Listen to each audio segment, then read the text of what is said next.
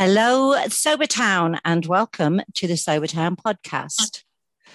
This is Polly with my sober sister Karina, climbing on the sober train and riding into the absolutely wonderful world of sobriety.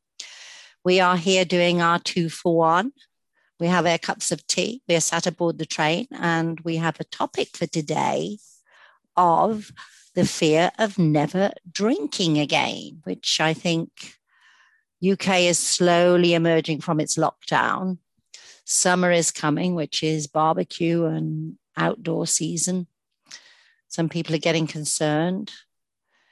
And we decided we would discuss the fear of never drinking again. It wasn't truly related to the lockdown easing, etc. It was just a subject we thought was really, really important in hmm. the recovery journey. So, Karina, go ahead, and say hi. I, mon- I monopolized that one, didn't I?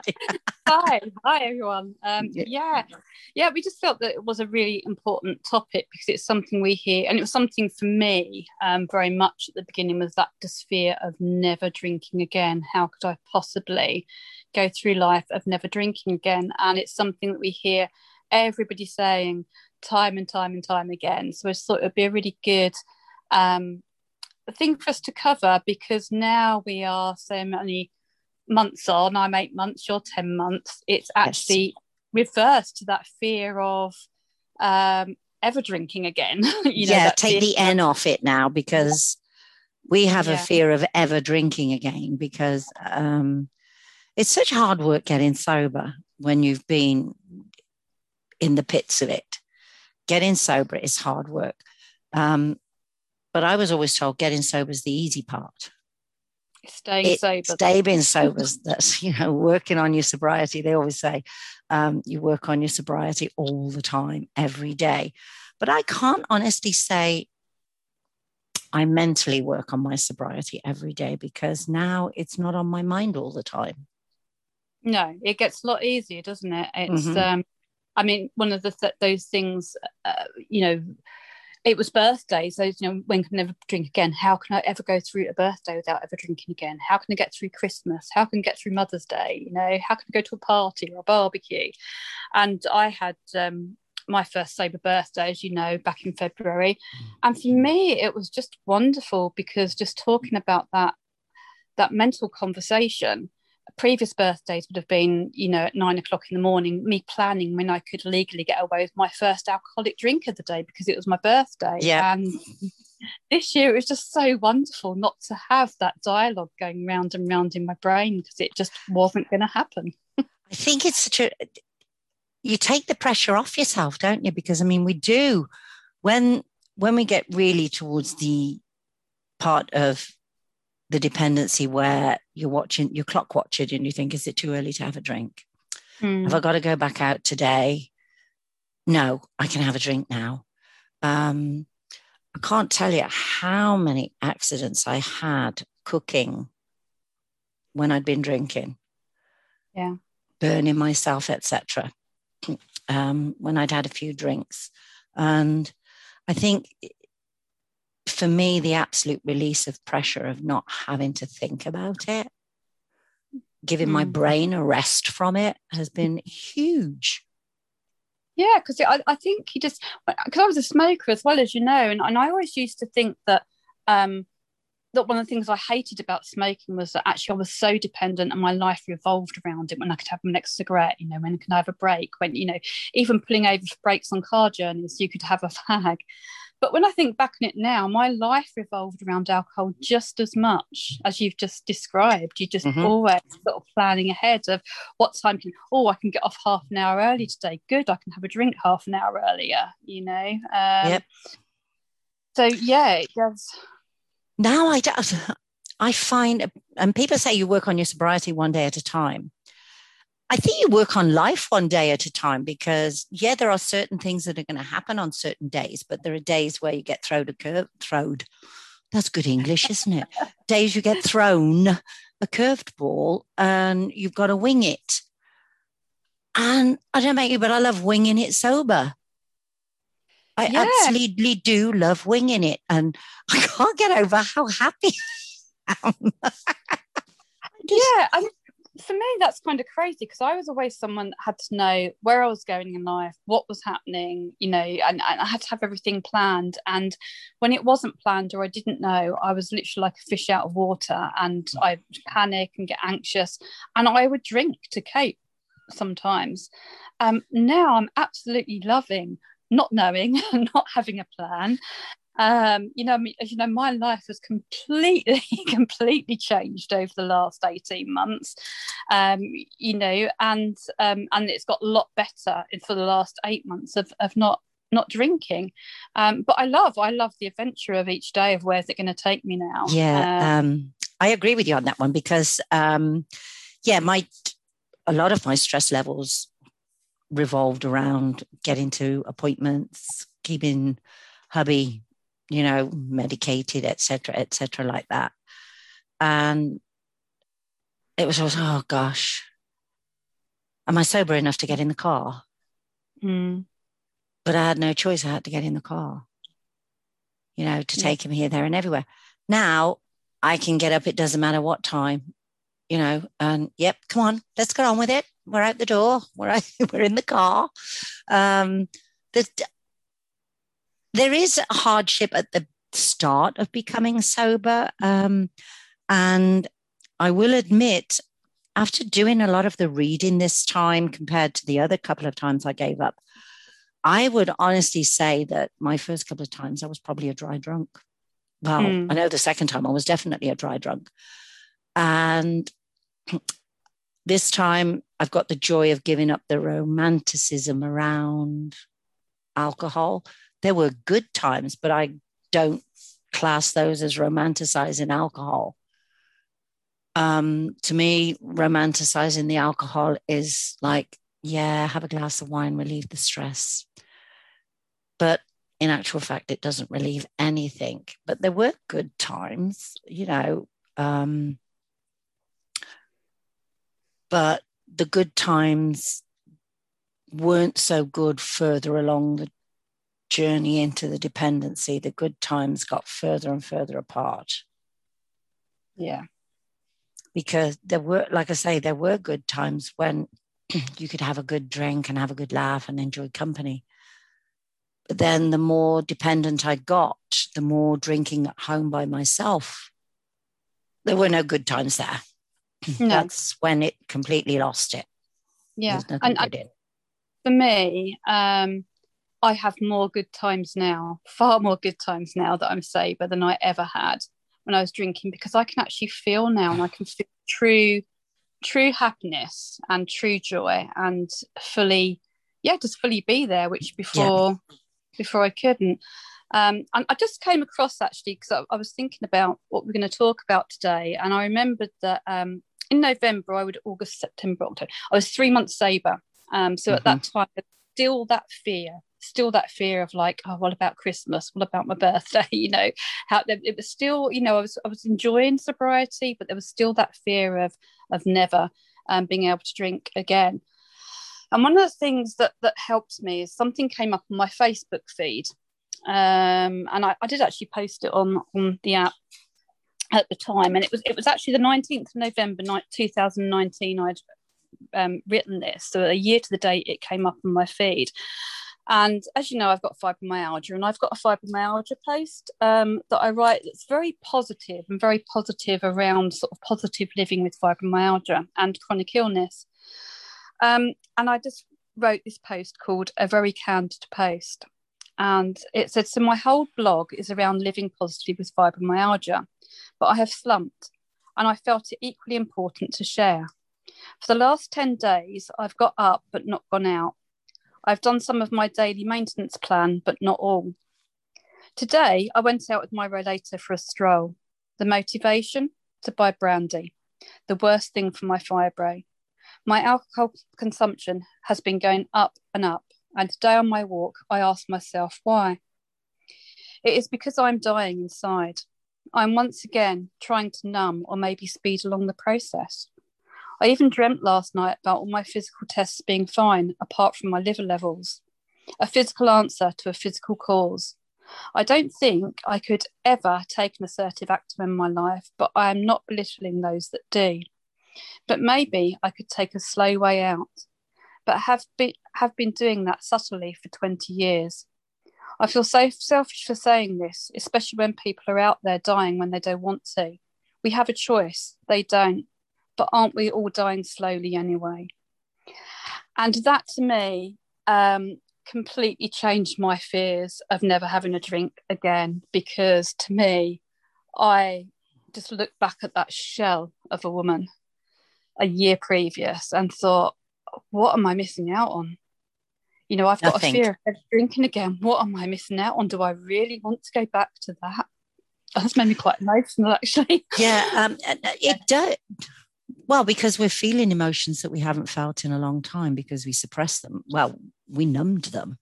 Yeah. And um, alcohol suppresses emotion, suppresses things in the brain that stop us feeling. But they stop us feeling at the time, but they don't take the feelings away. No. The feelings no. are there when you sober up the next day, aren't they? Mm. And um, the hangover is a bonus, yeah. Yeah. Gosh, yes. Yeah. Um, I I got to the point where I was hollow, I suppose, like you, dead, mm. dying inside. I'd go on my morning walks and I would be walking around the lake and it would be beautiful out and I'd be looking at it. And I'd be in tears thinking, is this it? Is this all my life is because there was no joy at all. No. The joyment had gone. So if you're fearing never drinking again, think of the joy that you're throwing away when you go back to drinking. Because we know in the I Am Sober app, we've posted, we've read other posts, other people say, well, how will I have fun? Mm. What will I do? Well, you'll have more fun sober. How many times have you been to a party or a wedding, a wedding, wonderful places for family fights because too much alcohol got consumed? The good time that started the beautiful wedding, the bride and groom having a great time and the whole thing gets spoilt by family members arguing because mm. alcohol lowers inhibitions in a way. And people say well i speak the truth when i've had a few drinks. No you don't. You don't speak the truth. It, it, you would speak more truth sober if you were to sit with mm. someone talking than you would ever after a few drinks. Um, my son got married and his wedding reception, I drank sparkling water because I did not want to spoil the event. And I did the whole event sober. And I was pleased I did. And I was proud of myself for doing it because everybody around me was drinking. And people would say, You're not having a drink. And I'd say, No, not tonight. Tonight, mm. you know, this is this is an important night. I don't want to spoil it. And I didn't have a drink at all, and no one pressured me. And I think some of it was the way I approached it was saying, no, I don't want to spoil tonight. This is not my yeah. night. This is their mm. night. And around the fear of never drinking is also how do you tell people yeah that you're not and, drinking yeah there's that fear in there i mean the two, i think the two things go hand in hand because how do you go to an event and have a good time and watch everybody having a drink? And when someone approaches you, say, no, thank you, I don't drink, um, and get looked at as someone who is a party pooper. There's yeah. a lot of it, it, it's all interlinked, I think, the whole thing, because we view good times around alcohol.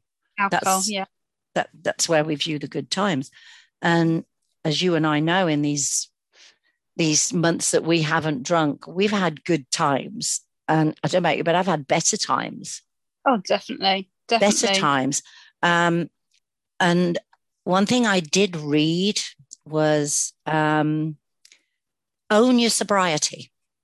Own it. Be proud of it. You know, you're sober.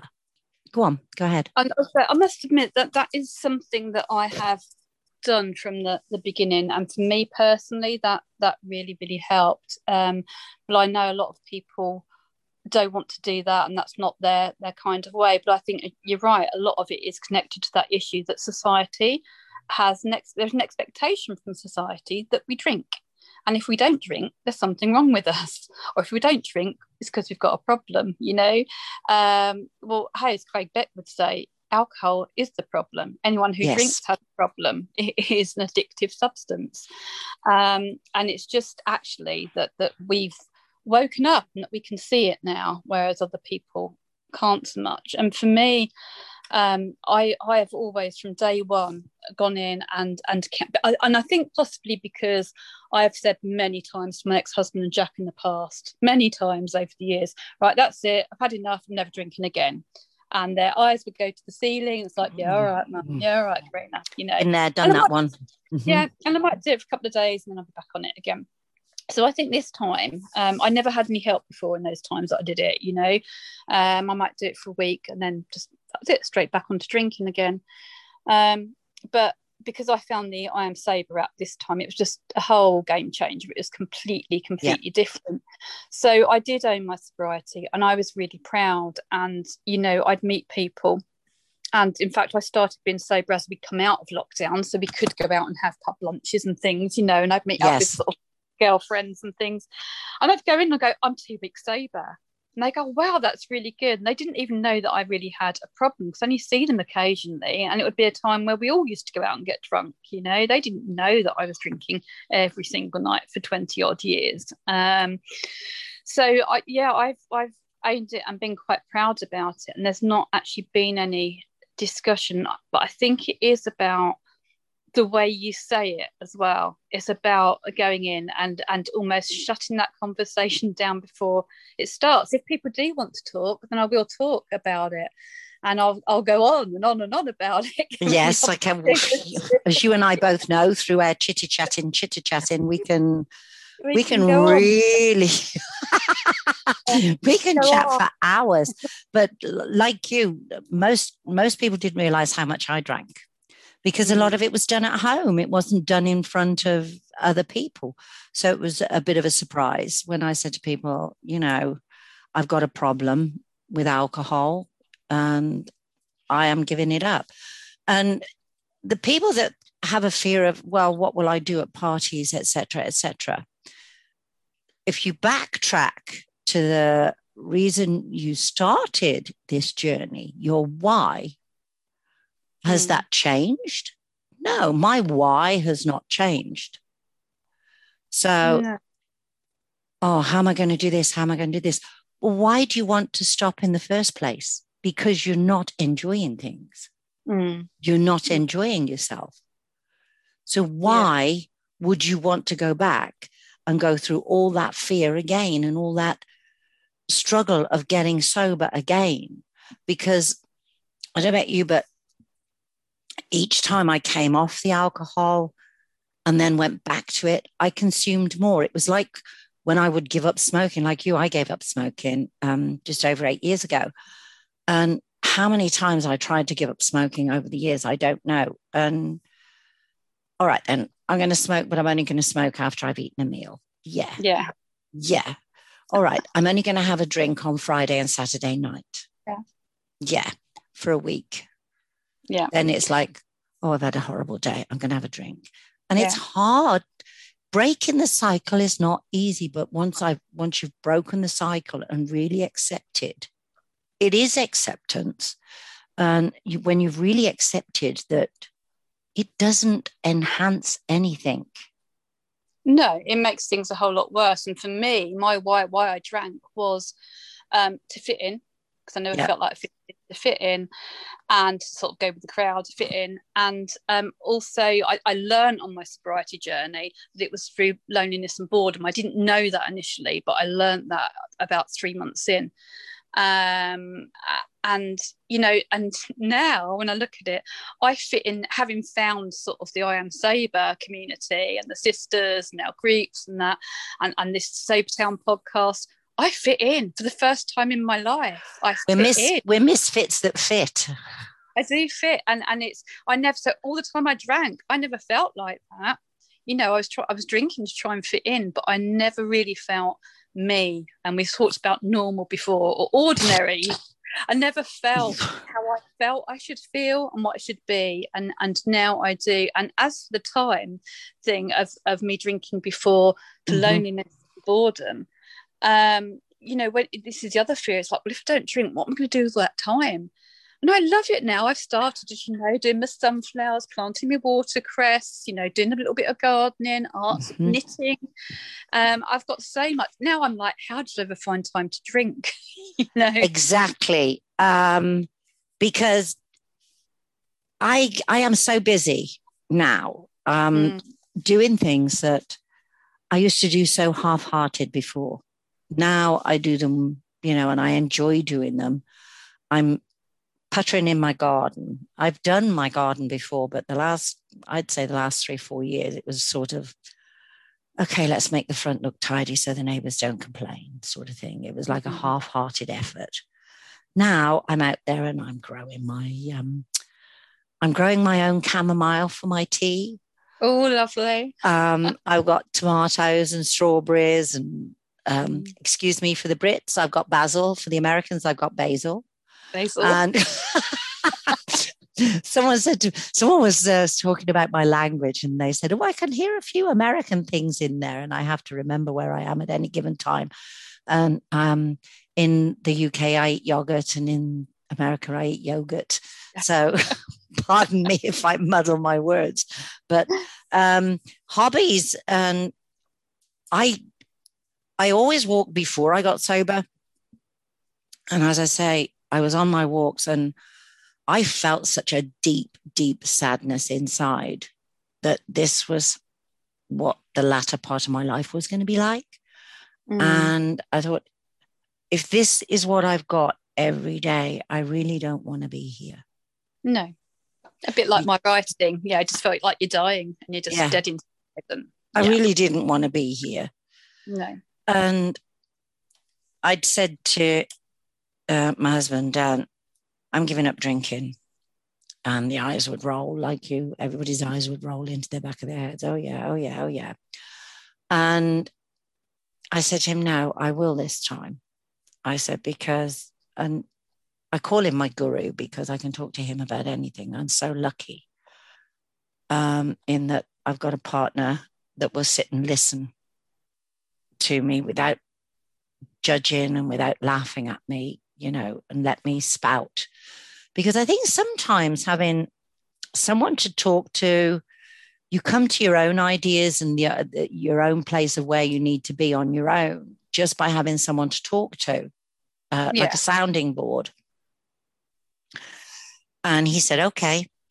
And that was in May, middle of May. Well, it was just before the anniversary of my first husband's passing.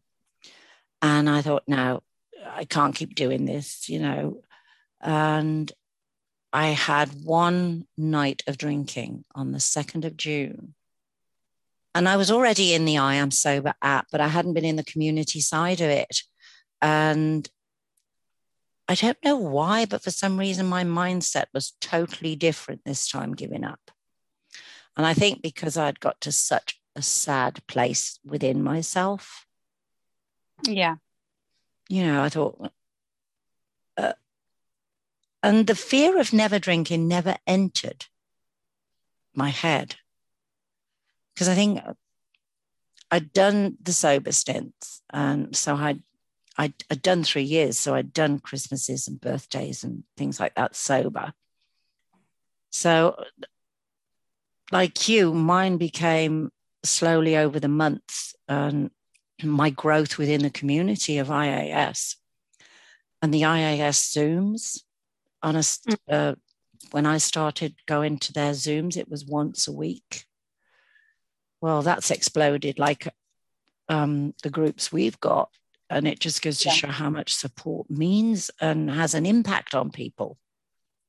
Definitely. Definitely. The point now that I'm like you, my life, I go on my walks and I've got such a smile on my face. I am just thinking, crikey, I hope I've got at least another 30 years. I'll be a cranky old bugger by then. But, you know, um, I hope I've got another 30 years because in another 30 years, I'll maybe be a great grandmother and that would be awesome. Yeah. I love being grandma and I know it's something you enjoy. Um, oh, but like you, I am at the point now where I have a fear of ever drinking again and going back to that dead inside, sad, yeah. lonely person. Yeah. We're going to take a bit of a break now because I need to refill my teacup. Yeah. So we will go up to the dining car. We'll get another cup of tea. We will, as we are ladies, we always need to spend a penny. So, and to you Brits, spend a penny, you know what is. To the Americans, spend a penny is we need to go to the bathroom.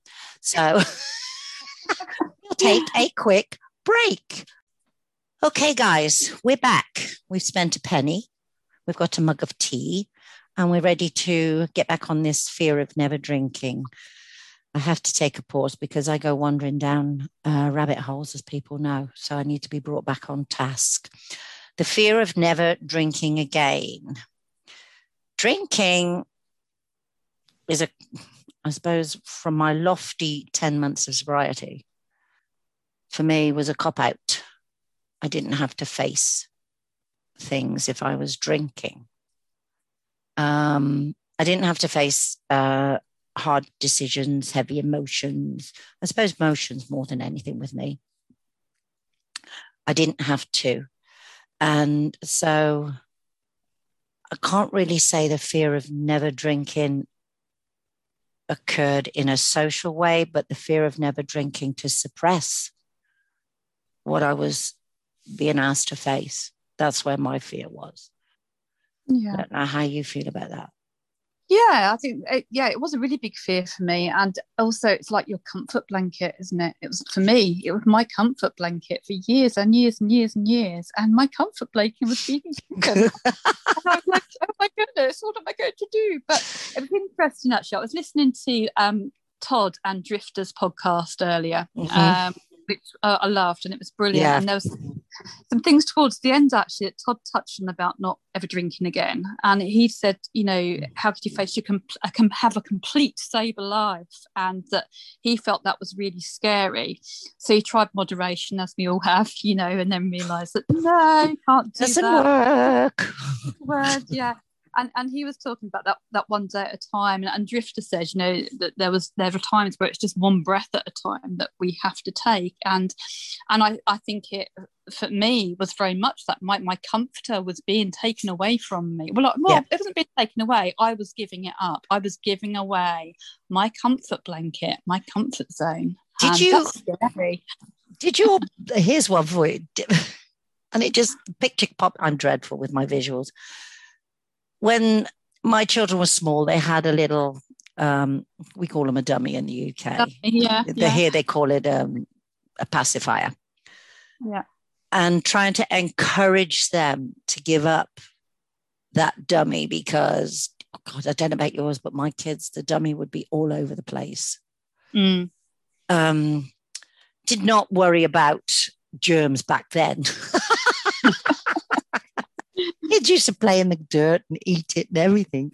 Um, but trying to encourage the children to give up that pacifier. Mm. That's a bit like encouraging me to give up my wine when I yeah. it's a bit like the yeah moderation isn't it you know i was really lucky and, and looking at that and that's just great what it's brought to my mind because mm-hmm. actually this time around my sobriety I've done exactly what Jack did. Now, Jack had a dummy until he was about six months old. And I went to his cot and I put it in his mouth. He took it out of his mouth, looked at it in disgust, threw it across the room, and never went to it again. Good. so actually, that's what I've done with alcohol, isn't it? Yeah, we've we've thrown away our pacifier. yeah, I've thrown it away. But that that is scary. It is scary at first, but now on reflection, mm. it is bloody scary looking back at what I used to drink and how I used to drink and what we used to do. Yeah, because you you're constantly um oh, have I got any is there any wine in the fridge? How much have I got? Have I got enough? If I start drinking early in the day, have I got enough to last me till bedtime? Um, oh, we're going to so and so's. If I take a six pack, I've got to share it. Mm. I don't know about you, but I would, I would guard my alcohol with my life. Um, and if anybody came to visit, I would always make sure that there was extra alcohol so that, and if I went and topped their glass up, yeah. If I took their glass and went and topped it up, I would make oh. sure I finished mine on the way. So as I came back with a full glass, then I'd only had to top theirs halfway. So yeah. and crazy now, yeah. Yeah, the crazy um, things we did. But it's all gone and it, it's it's wonderful. You know. Yeah, we we look back and we think that we had fun then. And all right, there may have been some fun times, but you know, and we think we're going to miss out on that fun um, and that we can't be that funny, sociable person that we were then and do those crazy things. But hey, guess what? I'm the funniest and craziest I've ever been, I think, right now. I have never laughed so much as I have done um, once I got past the first few months. And I wouldn't even say my first, I was, I suppose I'm really lucky. Um, as we know, Annie Grace goes on about spontaneous sobriety. Mm. And I think this time that's what I got because I just have no cravings for alcohol. And I can't really say in these 10 months I've really craved alcohol at all. I've dealt with emotions. Yeah. That have thrown me for a loop. But I haven't wanted a drink to deal with them. Um, and it's the mindset and it's what you've got to do with the don't even think about never because no. that's too huge. It, it is a huge thing, and and that honestly for me, there have been times where I've wanted that comfort blanket, and I've wanted to curl up with that that comfort blanket, also known as yeah. a bottle of wine. You know, yeah. Um, but I play it forward of that comfort blanket being covered in vomit, laying on the bathroom floor, being ill, not being able to do all the things I plan to do the next day, arguing, uh, arguing. arguments, texting. Oh, text. oh, my gosh, the text, looking at your phone the next day thinking, what did I say? What did I yeah. text? Who did I contact? You know? Yeah. And people saying, well, when I've had a few drinks, I speak the truth. No, you don't know what you're saying. I mean, how many times have you got up the next day and thought, what did I say?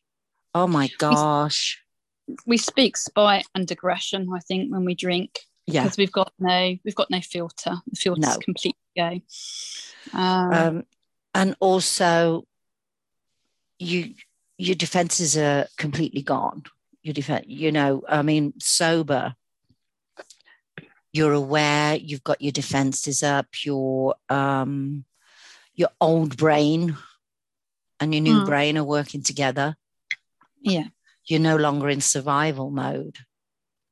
No, you're not in reaction either, are you? You're no. sort of you, you, you, you take a minute, you take time to think things through and reflect and I think that's been the biggest thing for me this time is the um, here we go with the mindful mm. is taking a step back before reacting. And I did put in one of my posts that I'd become, and it's so true, I've become proactive in my sobriety and not yeah.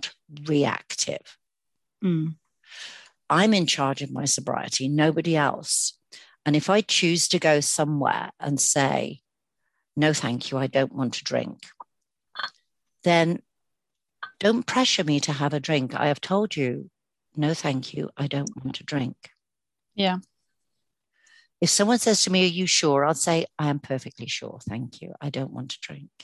Yeah. And don't have the fear of saying to someone, I don't want to drink. You don't mm. have to go into the whys and tell someone, you know, well, um, I hate the word alcoholic, to be truthful. Mm. I, you know, that's me personally. I don't like the word alcoholic. Um, I had a dependency. Yeah. I had um, an addiction, I suppose, to alcohol because it is addictive. It's um, it's ethanol, ethanol with sugars and stuff to make it taste nice. So hang on, let me go down to the garage and buy a gallon of ethanol and pour it down my throat. No, yeah. no, no. Why would you fear drinking ethanol? No, you wouldn't. And I've got a great example of what you just said. Um, as you know, with um, my recent hospital visit with with Andy, my partner, um, to the hospital. Um, lovely hospital, fantastic consultant. Um, you know, really good, really supportive. They're going to get him in for some treatment um, in the next couple of weeks. But um, when we saw him five weeks ago, this doctor had said to, to Andy about lifestyle, really, and about he'd become, rather than being a very medical model, he'd become quite a holistic practitioner over the years since Andy was last under him, which was eight years ago. And um, we looked at sort of lifestyles, exercise, sort of eating, and things like this. And when we went this this week for sort of diagnosis and treatment plans, um, the doctor said to him, Andrew, he said, you've put on a kilogram. And so Andy said, Oh yeah, well, we we were a bit naughty over Easter weekend. We did eat sort of, you know, quite a lot of naughty things. You and everybody else. yeah. To which, to which his consultant said, Andrew, we spoke about this last time. He said, Now we're going to start your treatment in the next couple of weeks. We, they were hoping to start it next week initially, but because of COVID injection, needing the second one, it's been delayed a bit. But he said, So before we start next week, um, obviously, once you start treatment, which is going to be for a, a, intense for a couple of months, at least for sort of six months and possibly two years, um, he, he says, So, what I would do is have a drink this weekend if you want, because you're not going to be able to drink alcohol once your treatment starts. And Andy kind of said, um, Oh, no, it's right. I'm not particularly bothered, really. Mm-hmm. And the, consult- the, consultant said, Well, that's just maybe, but, but if you really want to, you can, you can. And I, I just sat there. That's thinking, surprising. Okay, so you, you're sort of encouraging him to drink alcohol, um, but um, telling him off for eating a bit of chocolate over Easter, you know. Anyway, we then went to see the nurse, practical nurse specialist. Again, absolutely lovely, but said exactly the same thing to him. And she said, Well, well, I hardly, he said, I hardly drink, to be fair. And she went, Boring. And I know, and I looked at her and I went, actually, I said, I'm eight months sober and I'm having the time of my life. I'm having the most fun I've ever had, the most excitement I've ever had. And I can assure you it's far from boring. And she said, Oh, that turns, sounds like it was a really happy story with a happy end. And I said, Yes, it is. Not saying to her, my, my ending is never ending, you know, because you have to keep going on day by day.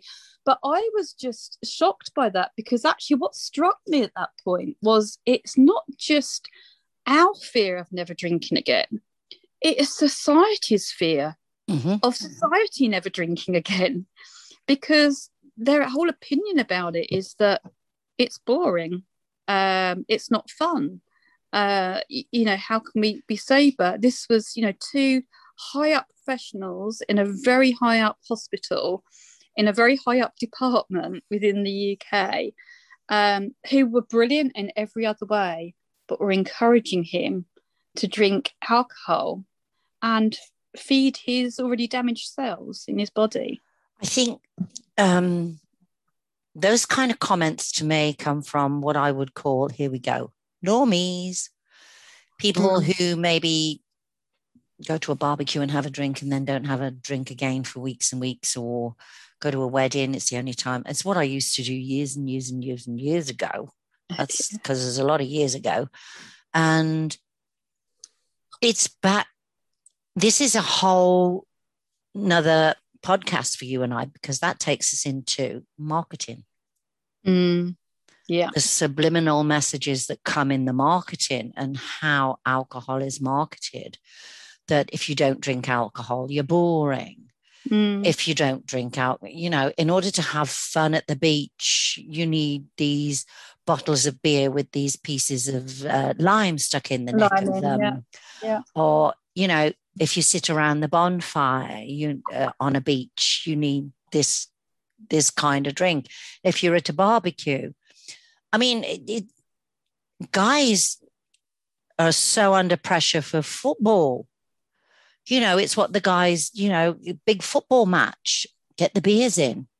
Why? Mm. Because the football match is not the same without beer.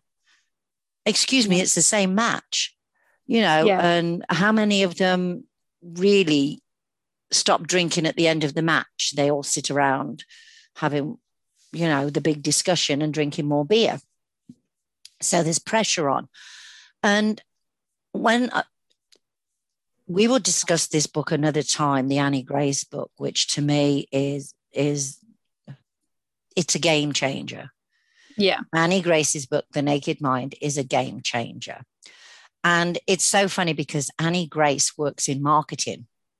So she knows how they market alcohol to the she she can read between the lines of how they market it to the public and what they use to market it. And we all know.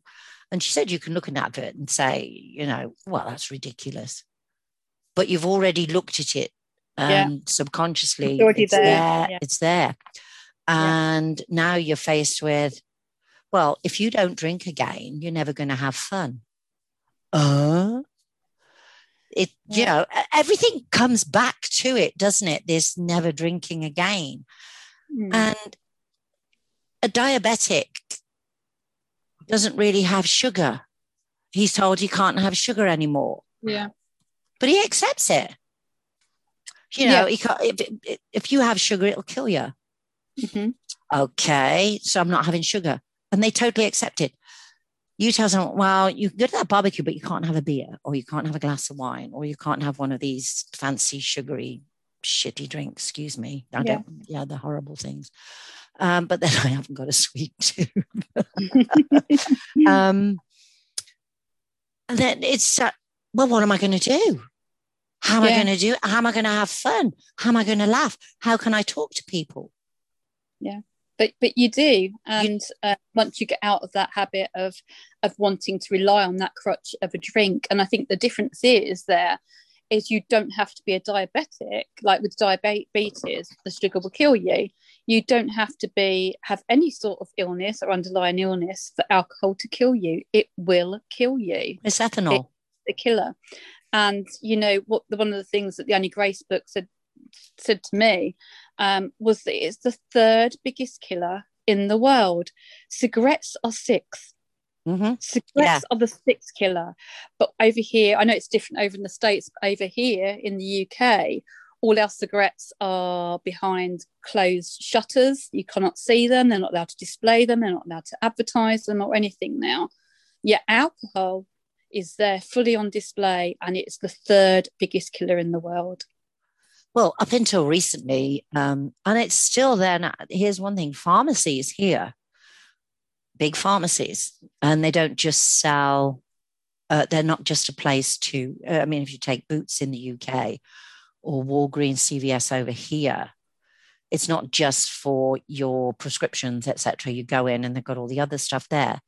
But there's also in the pharmacy, the chemist here an aisle with wine. Gosh. They've took the cigarettes away. Yeah. But wine is still in the pharmacy. Mm. There's a there's mm. a there's a, a whole row. Nearly every gas station you go into here. I mean, I know there are states within the in the US that alcohol can only be sold in a liquor store. It cannot be sold in the supermarket or anywhere else. But here, where and uh, certain certain states you cannot buy alcohol on Sundays. You can go hmm. into a bar and drink alcohol, but you can't buy in the supermarket or anything like that. And here you go in the gas station and there's a there's a whole fridge full of beer and wine. Yeah you know, and you go and you look and it says, well, if you want a cold bottle, go to the fridge. There's one already chilled for you. You can start drinking straight yeah. away, you know. And well you're in your car, yeah, exactly the same here, you know. Yeah, and, it's it's ridiculous. As um, you know, we were. I know we're going a bit off track, but but yeah. as you know, but it, it's kind of it is kind of on track because it's all around us all the time. So it's feeding into that fear. Um, but we were in lockdown for three months last year and like full lockdown, and we're just coming out of a, a three months full lockdown again. Both times that, that meant everything shut, all the pubs, the restaurants, the libraries, everything was shut down. People yeah. working from home. Um, the only shops that were allowed to stay open were essential shops, like for food, um, like food shops and and chemists were allowed to stay open. But so what off licenses? Now over here, off licenses are like your liquor stores. They sell yes. alcohol. That is the primary need. Now they were seen as essential. They were seen as essential shops, and they were allowed to stay open. What is that all about? It's it's back to the marketing, but also, I mean, while the government um, they come out with their statistics, so many drinks for ladies a week, so many drinks for men a week, mm. and you've got all this blurb about how bad alcohol is for you. It's not good for you. But please go out and buy it because we need the taxes to help. Yeah, we want your money. We want your money so that we can um, treat you when your liver fails or yeah. when you get dementia or, you know, you fall down drunk and crack your head or mm. you fall down drunk and you break your arm. Because I mean, I don't know about you, but I've woken up with some bruises and things in oh, places oh, yeah. I didn't realize. Yeah, and cuts and um, yeah. Yeah, I cut my foot once and I didn't even know I'd done it. No, I mean, it's so bad over here, especially sort of, um, you know, listening to sort of the, the youngsters as well. And it is difficult for youngsters. I mean, drinking on a Friday, Saturday night is a huge, huge problem over here. So much so that a lot of the big towns and cities have like um, emergency health buses so mm-hmm. they've got these buses that are parked in the thing that have got doctors on board, medics, nurses. That actually, when people get drunk, they can their friends can take them to the, this bus in the middle of the street. They can get the medical assistance they need. They can sober up and then go back to the pubs and do it all again if they want to. It's ridiculous. I mean, yeah. And the people um, are just falling down all over. I mean, you walk down Prince of Wales Road in, in Norwich that's night when we're not in lockdown, obviously. And there's just bodies all over the place and people vomiting and throwing up and fights, you know. and it's just yeah. And why would you fear that? Mm. I'm mm. no, thank yeah. you. Um, but it is a real fear with people, and in um, Catherine Gray's book, she talked about having a plan in place.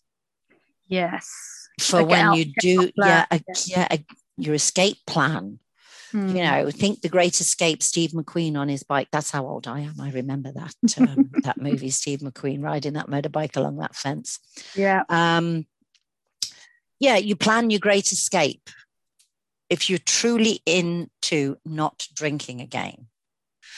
And we come into that app because we obviously know we've got a problem that's why we're there. Yeah. Yeah. And we start questioning different as we get we get this gung ho. Um, and I did reply to someone's post today because they this was actually a subject they brought up: the fear of never drinking again. Mm. How will I be happy? Or I am happy, but but but there's always a but, isn't there? Um, yeah and uh, Catherine Gray talks about if you're uncomfortable, leave. Mm. You know, uh, you've got to go. Give yourself an escape plan. Um, if you want to tell someone why, that's entirely up to you. Me, I've got no problem, but, but then that's me. And we've proved that we can have fun without alcohol. Yeah. Because you are more present. And one of the things that gets talked about is in, in sobriety is being present in the moment. Yeah.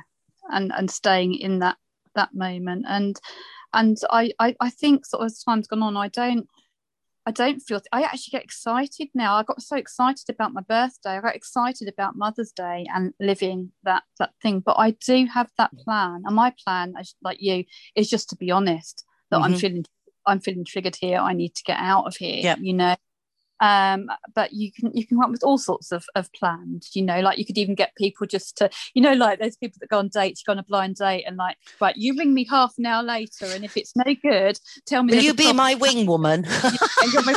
Yeah. So I, I you know you can have any sort of plan because i know i can sit here today hand on heart and say i never want to drink again. I do not want to ever ever drink again. But i don't know I don't know that I'm not going to get triggered. I cannot say never. I can say I never want to drink. I never want to drink again. I cannot. There is a yeah. That's the old expression of never say never because yeah. it'll come back and it'll bite you big time on the butt. But um, the the way I feel at this very moment, you know, I mean, who knows what's going to happen the rest of the day? Hopefully, I'm going to have a really nice Sunday, but at this very moment in time, I never want to drink again. Mm. But and there's a fear of ever drinking again. Yeah. yeah. You know, uh, but like you say, never say never. And yeah. things we've done, um, I wouldn't say we've been bored. Um, if people, this is probably a bit harsh, if someone says, Well, I get bored. Well, what are you doing about it? Mm. Are you just sitting there saying, "Oh, I'm bored"? I had that yeah. with my kids in the summer holidays. Oh, I'm, oh, yeah, I'm bored. I'm bored. We'll go yeah. find something to do.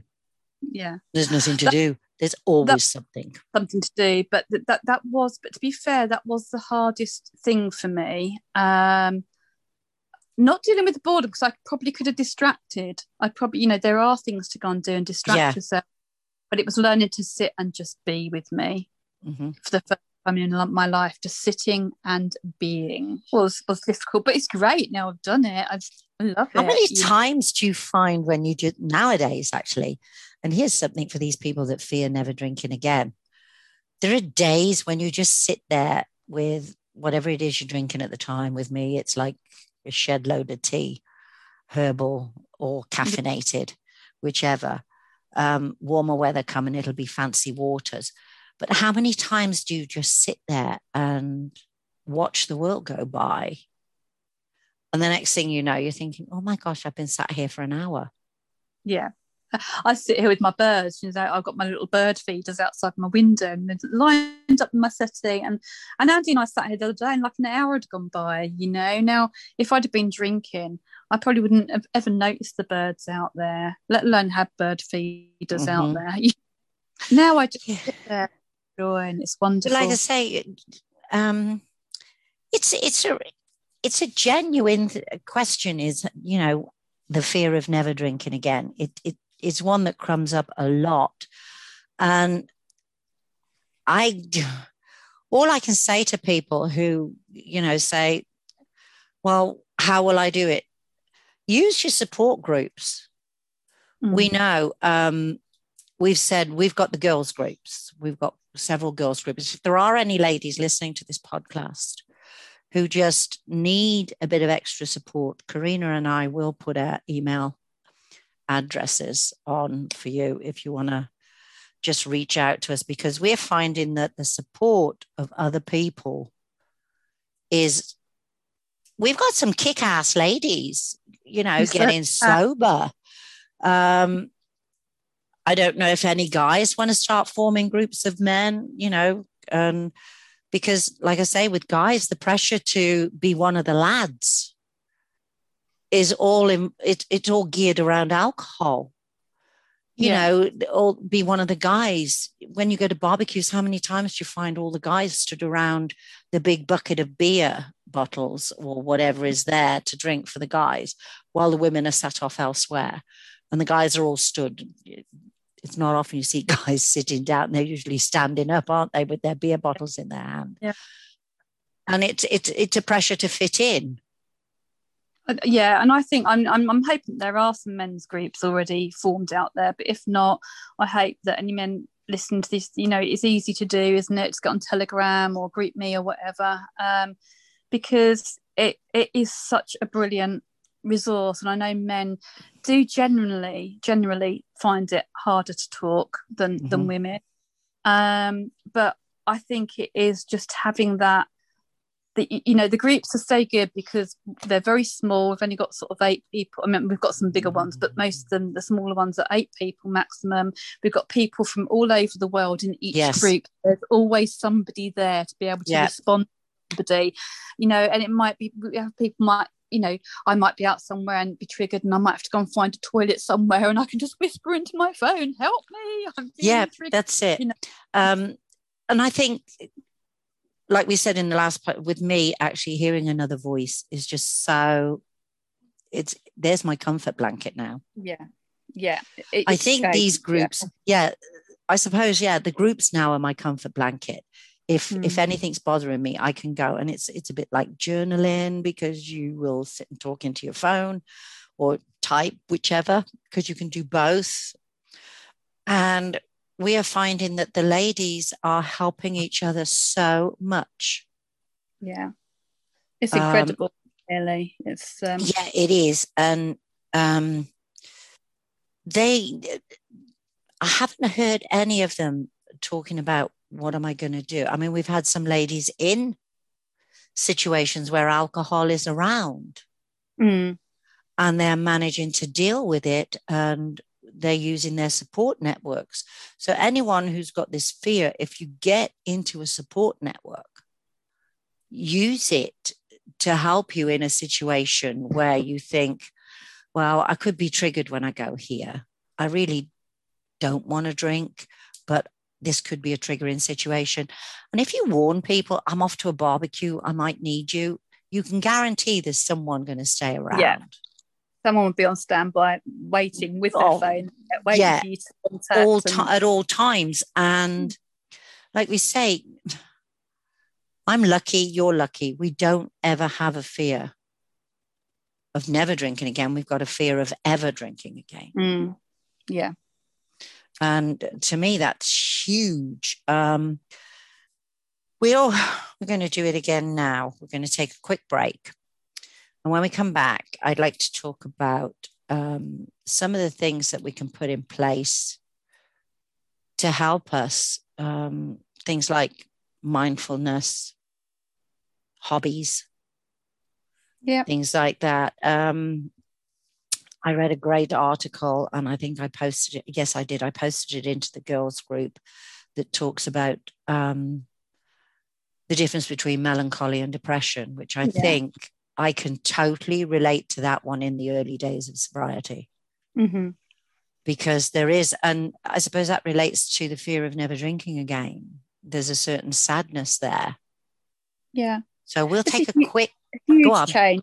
I'm just going to say it's a huge change, huge life um, shift, and it takes 66 days to break a habit, doesn't it? And so you have to replace it with a different habit, which we can come back and talk about the good positive. Yeah, and AA always say that uh, 90 meetings in 90 days just to get you started. And today's discussion, as you know, is the fear of never drinking again, which is very, very apt because people are worried about with summer coming, barbecues, things like that, the fear of never drinking again. But one of the questions we we we talked about in the first section was why? Why are you here? Why are you listening to um, a podcast about never drinking again? What brought you here? Um, I know that with me, never drinking again is, um, I really don't want to do it. I'm sorry, I'm not going down that road again. Um, I'm happy and I'm far happier not drinking. And you're the same, aren't you? Yeah, definitely. Yeah. Yeah. I just, um, I think my main trigger was my my daughter-in-law being pregnant and mm-hmm. not wanting to be a smelly drunk May May for my grandson. Um, I'd also got back into a relationship with with Andy, and I didn't want to wreck that relationship, and I just wanted to be fully present for everything that was to come. And I was killing myself, and I didn't want to be doing that anymore. Yeah, slow suicide, isn't it, when you start drinking? Yeah. Because for those of us that don't have the off switch, which mm. I definitely do not have an off switch because if you pour one glass of wine into me, you have to pour the rest. I don't stop until I see the bottom of the bottle. No. Um, and it doesn't matter how many bottles. All right, then. And there are things that you can put in place, as we've said. You can put in your escape plan. Yeah, you build your tunnel, your escape tunnel, you can have um, a wingman or a wingwoman. Encourage someone to be alongside you um, and help you. And then also, there are things that um, mindfulness, and I know you practice a lot of mindfulness because of your disabilities yeah so i practice that every day in everything from eating to dressing to walking um, so i have to be very mindful of each action that i i do really um, i'm not i'm probably i've probably mastered it a lot better for my physical needs than my mental ones. my mind still whizzes at 100 mile an hour, which is why I have to use mindfulness to walk and slow myself down physically. Um, but I think, yeah, I, I, I, think, I, enjoy. Go ahead. Sorry. I say I enjoy mindfulness in in the way of just sitting and being and watching the birds and feeling and smelling and seeing and just absorbing in every moment. I think when the nature of the people that we are, we go too far inside our own heads sometimes. And we muddy the waters in there when everything is really very, very simple. We complicate it ourselves. we it's do. simple. The simple thing is don't drink. Okay, so I won't drink. That's it. Full stop. Finished. Done. No. Don't we wish it was that easy? It's not. Um, no. No. Um, but we've got resources to help us on the way, and that's the important bit, isn't it? Yeah, and those are the things that we say you got to use when you've got this fear of of never drinking again, because Winnie the Wine Witch, um, Billy the Boozer, whoever you want to call your your poison, because d- basically it is bloody poison. It's ethanol. So, you know, when you want to drink your ethanol that they've sweetened and sugared to make it taste nice, um, look for your resources. Do your deep breathing, take your deep breaths, take your pause, do your halt, whatever you want to do. Um, if you're at a barbecue, grab a wingman. It could be the wife, it could be the husband, it could be your best buddy, you know, who, you know, is happy you're getting sober. Someone who you can say, help or your groups if you're in a group grab your group keep them in your back pocket because most of us turn around and we say keep us in your pocket we're with you yeah. all the time. Yeah. So yeah put us in your pocket. And you've got to be positive about your sobriety. You've got to keep a positive head going. This is good for me. This is something that i might not feel it at the moment but i it will be beneficial in the long run. And I suffer with COPD, which wasn't funny enough. That was diagnosed just before I stopped drinking. And um, as we know, drinking cause, can cause COPD because it affects the blood vessels, etc., and carrying the blood in the lungs to the blood uh, to the lungs and things like that. So while I smoked, I did drink heavily, and you can see a lot of people who drink heavily get out of breath very quickly. So it's not just smoking that causes no. that kind of thing. I mean, the effects of alcohol are huge on your body. But um, one of the things I touched, I, I, I go down rabbit holes, as most people know who follow me on the app. And one thing I did find, and it was funny because I was very, at times I get tearful. I go inside myself. That's how I deal with it. I go and sit quietly. I go and be with me. And that's how I deal with it a lot. And it happened to me several, several months ago. And I was talking to someone and they said, Oh, that, that's melancholy. And it's a word I hadn't heard in a long time. And it's not depression. Depression is something totally different to melancholy. Melancholy is a sadness. And the fear of never drinking again can be sad. Yeah. It can be, yeah, yeah. And and you know you, you know in mental health nursing back in the 80s we had a type of depression which was called melanconial depression.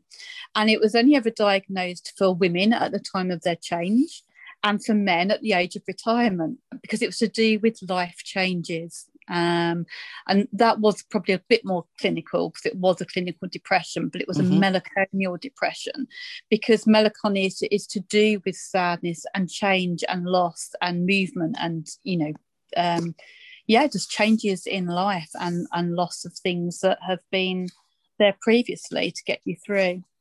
And giving up alcohol is life changing. Yeah, hugely. It, you know, we call them we call them blah days or meh days, or you know, I've got the blues, I'm unhappy, and those feelings can last. They're short term. Mm. Melancholy is. It can last. From what I was reading, it can last from a few days to a few weeks. It's it's if it was to last longer than that, you would need to get it seen to. But um, when you get the blues, it's linked to a life change, and giving up alcohol is a huge life change. You, you you're giving yourself a whole new lifestyle to cope with. Well, yeah, because it's it's physically it's a physical life change, it's a behavioural life change, and it's an emotional life change. You know, you, you're hitting all of those threes. If you look at the CBT, the cognitive behavioural therapy model, you know, you're, you're looking at your thoughts, you're looking at your feelings, your behaviours, your actions, um, and you're changing all of those. Mm-hmm. Um, and and there is a real physical. So when we drink, the serotonin levels are dampened down in our brain, which are our our sort of you know levels that our feel good levels. There's going to be a lot of chemical changes happen in the brain and the body. So it really is, you know, it, it hits all of the areas.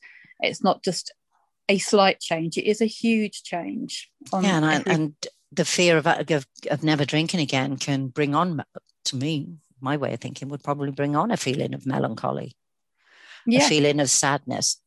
It will pass. That's the difference between that and depression. Depression is an ongoing thing. Depression is a continuous chemi- chemical imbalance in the brain, yeah. whereas melancholy is just a deep sadness. And mm-hmm. um, you well, are yeah. able to function prop normal you are able to do your normal daily living when you've got melancholy but most people with clinical depression can't so while you feel down you feel blue it will get better yeah because it is a loss it is a, it can be like the bereavement yeah. or like a grief you know process because it is a loss because you're changing your whole way of life but um it does get a whole whole lot better. yeah, as we can attest. Like yeah. I say, I haven't laughed so much in my life. And as I say, you and I love this book, The Boy, the Mole, the Fox, and the Horse. And I know a lot of people like it. And I would encourage anybody to get this book because there are lots of bits and pieces in here that actually can relate to the sober journey. And you can turn it to any page. You don't have to read it in the sequence. And the one I read was most of the old, like I say, it's the mole. So this is what the mole said. Most of the old moles I know wish they had listened less to their fears and more to their dreams. And you've got one there that you find totally relevant. Yeah, well, I've got a few, but I've just flipped the page from that one as well. And it says, What is over there? And he said, it's the wild, said the mole. Don't fear it. And that just relates to what we were talking what we're about. Talking about yeah. last time with Ben and Doyle, wasn't it? Yeah. So this, this book really, really helped me. Um, it's not a sobriety book. It's more, I suppose, to do with life and um, anxiety, depression, connections um yeah and there's lots of ones in there but one of my i can't find the page now but one of the things that i truly that truly helped me um, was some quote. It, it was similar to like, "When were you at your bravest?" Um, and the mole or the boy replied, "When I dared to show my weakness." And and what is the bravest thing you ever said? Said help, said the boy, and those to me were just awesome because when I started in my sober journey, I felt like I had to be a really positive poll and put like really positive posts up and fun posts and powerful posts up. And i couldn't let people show my my weakness or the the the, the sadder side of me. And just listening to this book i actually heard it first of all because i actually heard the author charlie mackesy reading it on um, bbc sounds and it was yeah. just brilliant. And i just loved it. And it just um yeah it, it, it's just really really helped me to as you say it's just one pages you could just look at one page and that just get a message from that one page you know? And in relation to some of the things we've just discussed today i just flipped a couple of pages and then i've got i've learned how to be in the present. How asked the boy.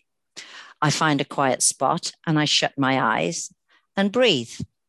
That's good. And then then i focus what do you focus on?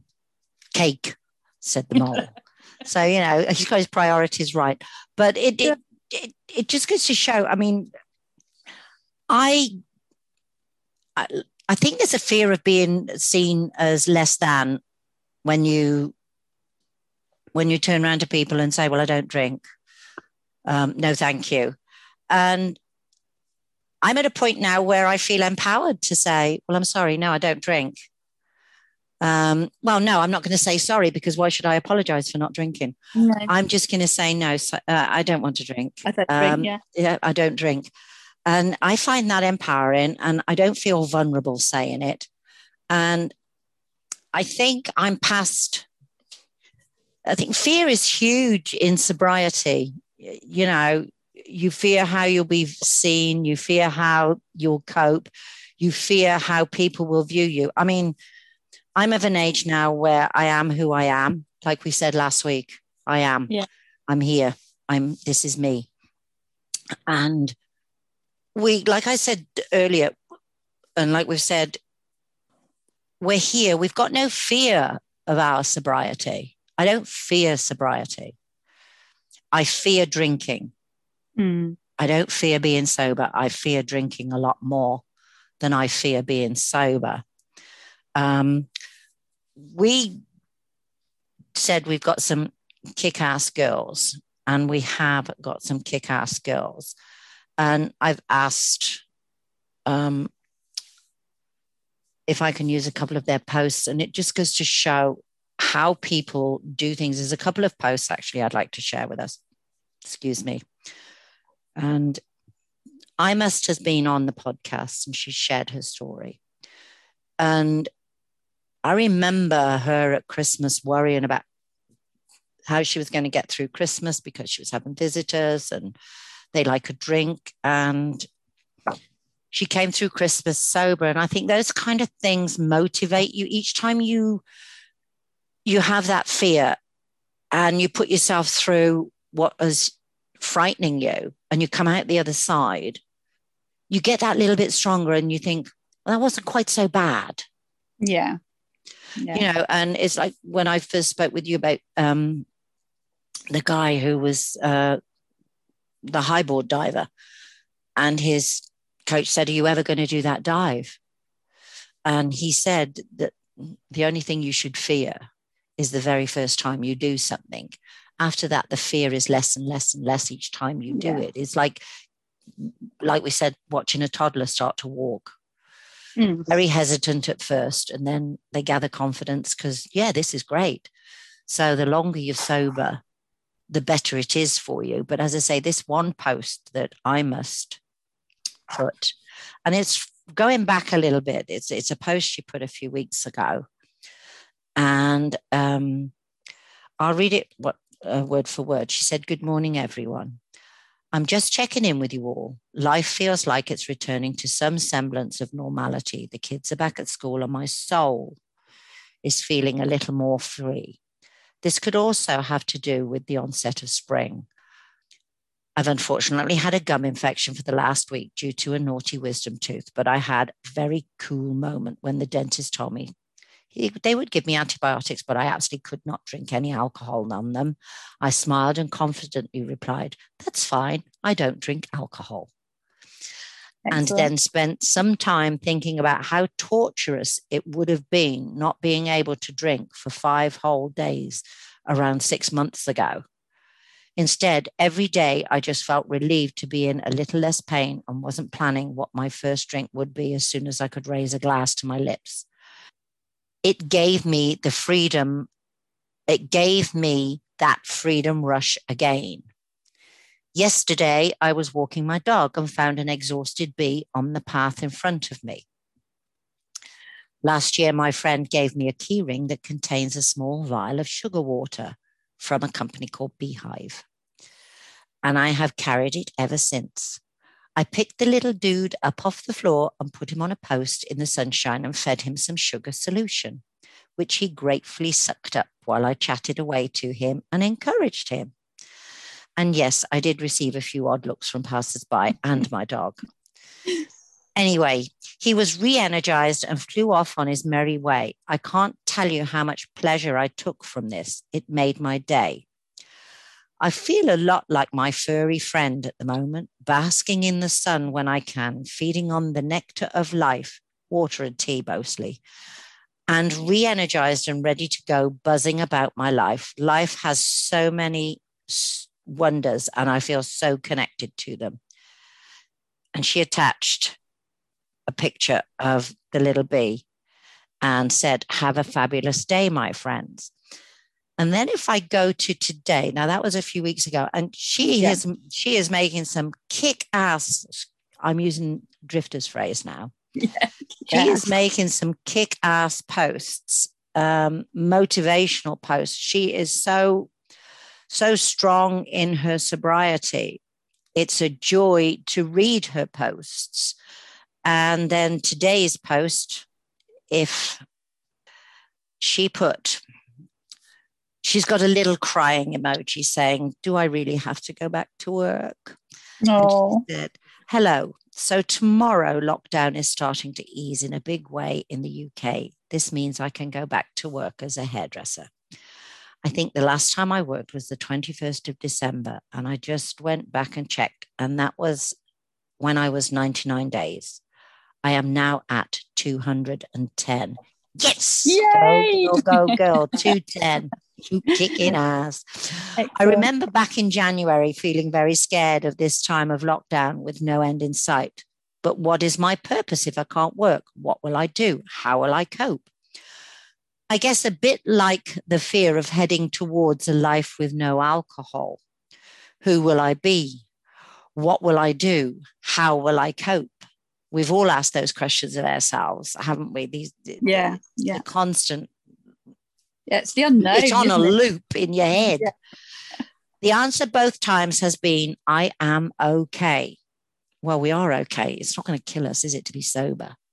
No. I settled into not working quite nicely, actually. In fact, it's my new favorite catchphrase to say, I imagine this is what retirement is like poodling around all day, doing exactly as I like, but with no money.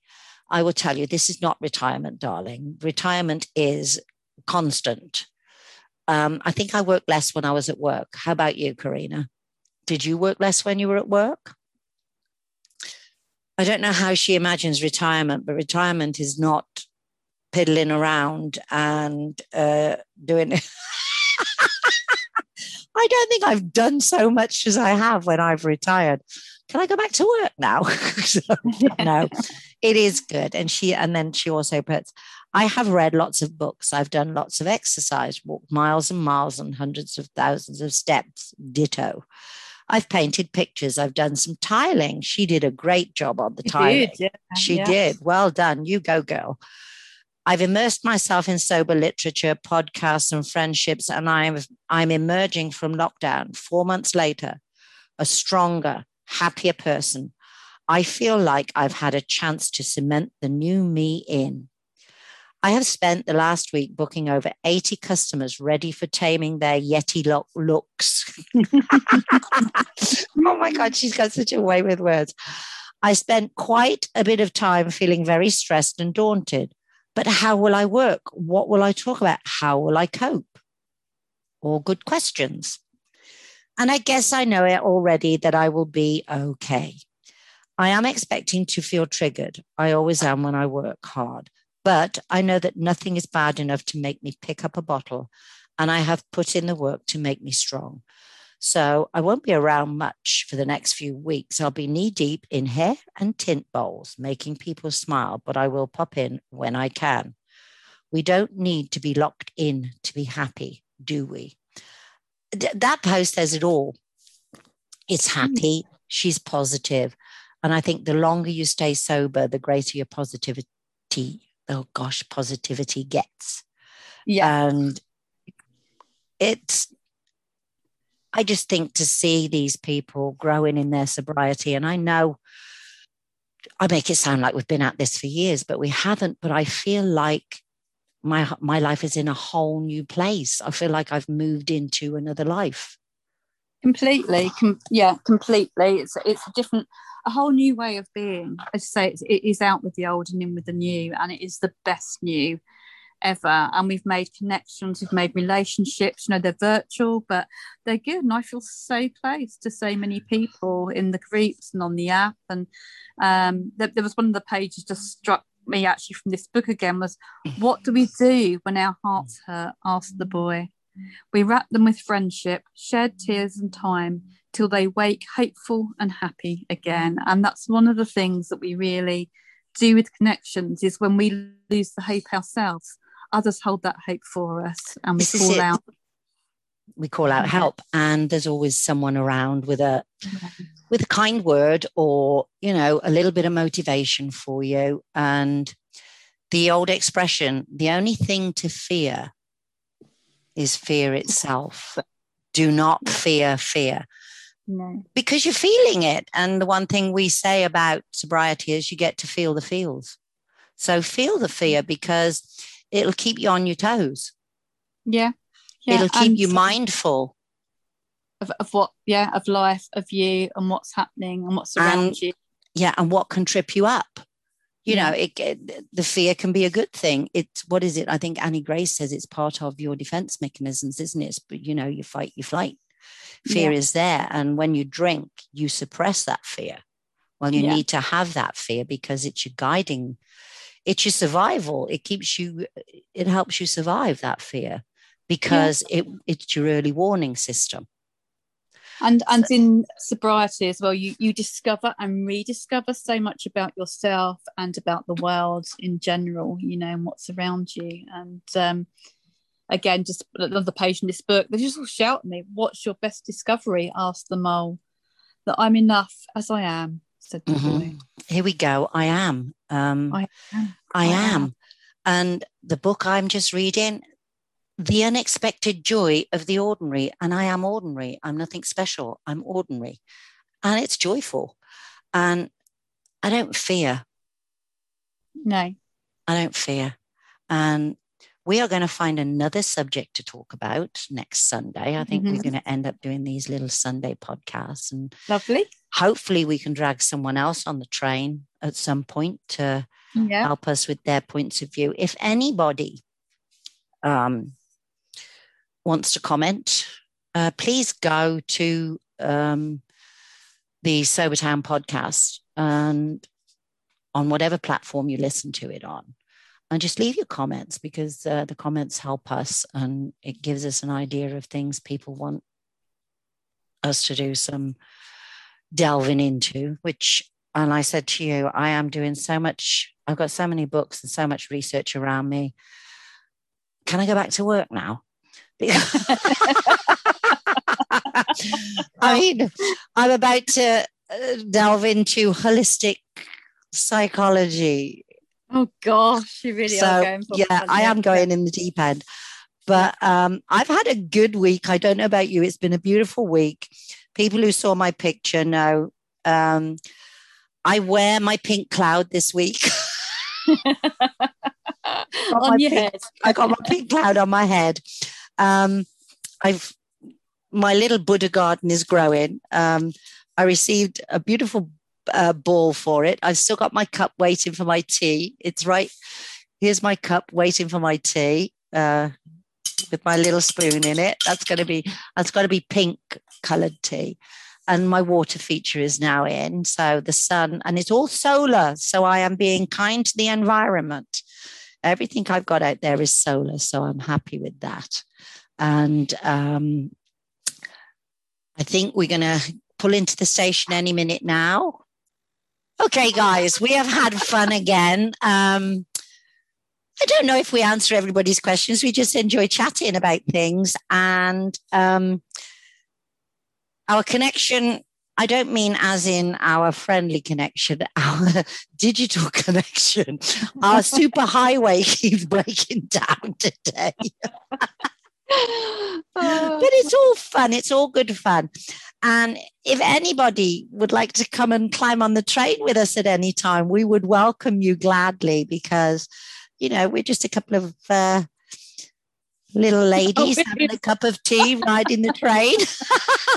I nearly said old, but you're not old. I am. But I, I, I said old biddies. old biddies, yes. Uh, someone made a comment the other day about listening to our chat, and I said yes.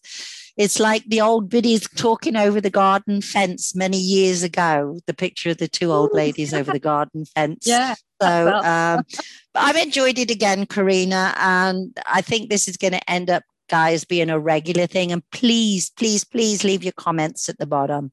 And the more people we can reach, um, we hope we make you smile. We hope we make you think. We please hope we never make you drink. Because that is not the whole point. That would be absolutely awful. Because believe it or not, the sober life is a beautiful life. Yeah, it is. It's, it, and you know get over that fear and um, just just one final comment from the boy the mole the fox and the horse that i hadn't seen before. Right near the back page it just says just take this step. The horizon will look after itself. Mm-hmm. and as we say baby steps one day at a time. A lot of people don't like that. And i just say just for today. Just for today put one foot in front of the other until it's time for bed and then when you go to bed tomorrow, get up, put one foot in front of the other, and just do yeah. Monday because tomorrow never comes. So anyway, I, we I are at the station. I'm yeah. sorry. I, I just quickly, I actually at my one month sobriety, I actually got that tattooed on my foot, one step at a time. Oh, good for you. Well done. I'm too old for tattoos. I think they get lost in the wrinkles. Um, but anyway, we will ride the train again next week, Karina and I, two for one. See, we're cheap. You get two for the price of one here. So, you know, we're good. Yeah, yeah we're a bargain. We're an absolute bargain.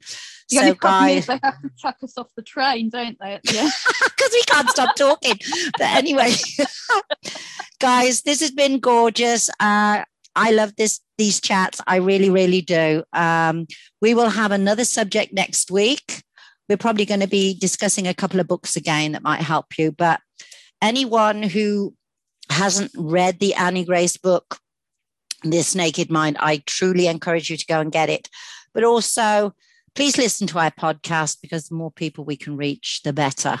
So, uh, cheery bye. We are going to disembark. So, from me, Polly, have a great week. And from my lovely sober sister, Karina, goodbye. Have a great week. Love you all. Love you all. Bye.